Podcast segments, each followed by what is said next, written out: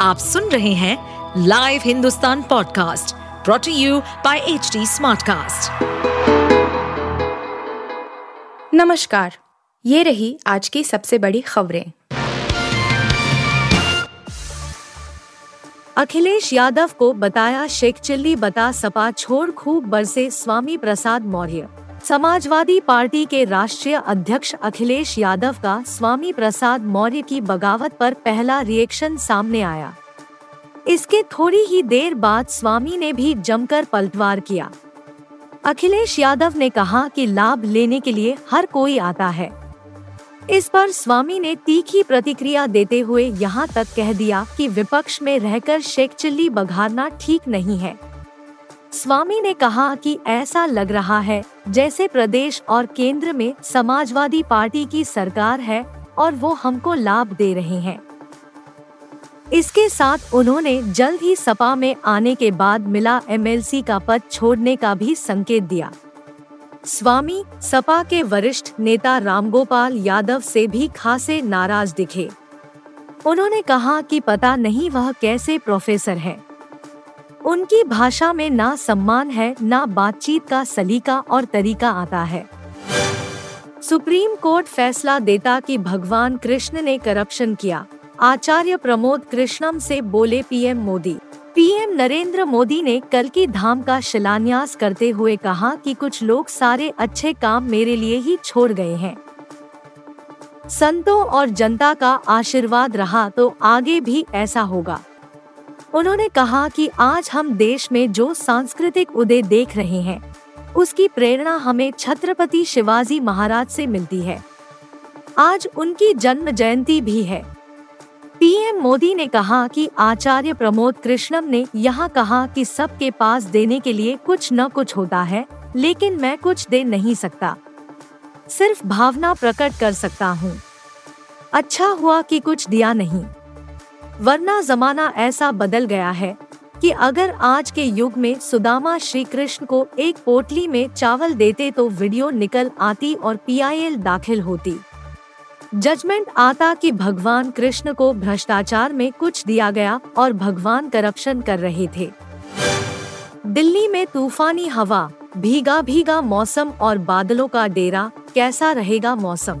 दिल्ली में एक बार फिर मौसम करवट लेने जा रहा है। जिसकी शुरुआत सोमवार को बादलों की लुकाछिपी और तेज हवा के साथ हो चुकी है।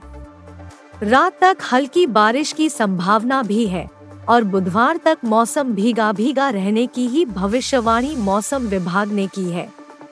इस दौरान 30 से 40 की स्पीड तक तूफानी हवा चलने की संभावना है। तीन दिन तक हल्की बारिश के बाद दिल्ली एनसीआर में बादलों का डेरा रहेगा और अगले छह दिन का जो अनुमान सामने आया है, उनमें सिर्फ़ एक दिन ही तेज धूप मिलेगी। सोमवार के लिए मौसम विभाग ने जो अनुमान ज़ाहिर किया है, उसके मुताबिक रात तक हल्की बारिश हो सकती है। कुछ इलाकों में गरज के साथ छींटे पड़ सकते हैं।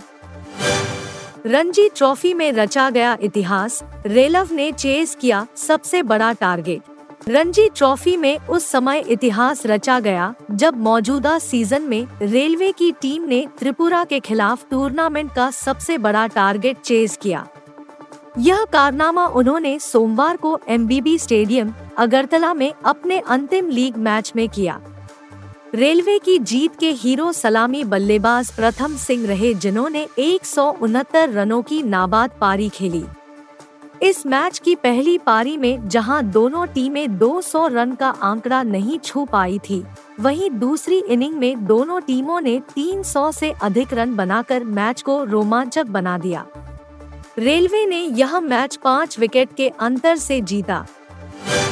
महाराष्ट्र में एनडीए को मिलेगा अब एक और साथी, क्यों फिर से लगने लगे कयास? महाराष्ट्र में भाजपा के साथ एनसीपी और शिवसेना है। दोनों ही पार्टियाँ बंट हुई है, और उनके बड़े खेमों का साथ भाजपा को मिला है। इस बीच राज ठाकरे की पार्टी महाराष्ट्र नवनिर्माण सेना भी लोकसभा चुनाव से पहले भाजपा के साथ आ सकती है। भाजपा नेता और देवेंद्र फडणवीस के करीबी आशीष शेलार आज सुबह ही राज ठाकरे के आवास शिवतीर्थ पहुँचे। इसके चलते कयास तेज है कि ठाकरे परिवार का एक हिस्सा भी भाजपा संग आ सकता है। यदि राज ठाकरे एनडीए में आए तो फिर मुंबई की कुछ सीटों पर थोड़ा फ़ायदा हो सकता है। राज ठाकरे का प्रभाव क्षेत्र मुंबई ही है। आप सुन रहे थे हिंदुस्तान का डेली न्यूज़ रैप, जो एच टी स्मार्टकास्ट की एक बीटा संस्करण का हिस्सा है। आप हमें फेसबुक ट्विटर और इंस्टाग्राम पे एट एच टी या podcasts@hindustantimes.com पर ईमेल के द्वारा सुझाव दे सकते हैं। इस पॉडकास्ट पर अपडेटेड रहने के लिए हमें फॉलो करें एट एच टी हम सारे मेजर सोशल मीडिया प्लेटफॉर्म्स पर मौजूद हैं। और ऐसे पॉडकास्ट सुनने के लिए log on to W W W dot H D Smartcast dot com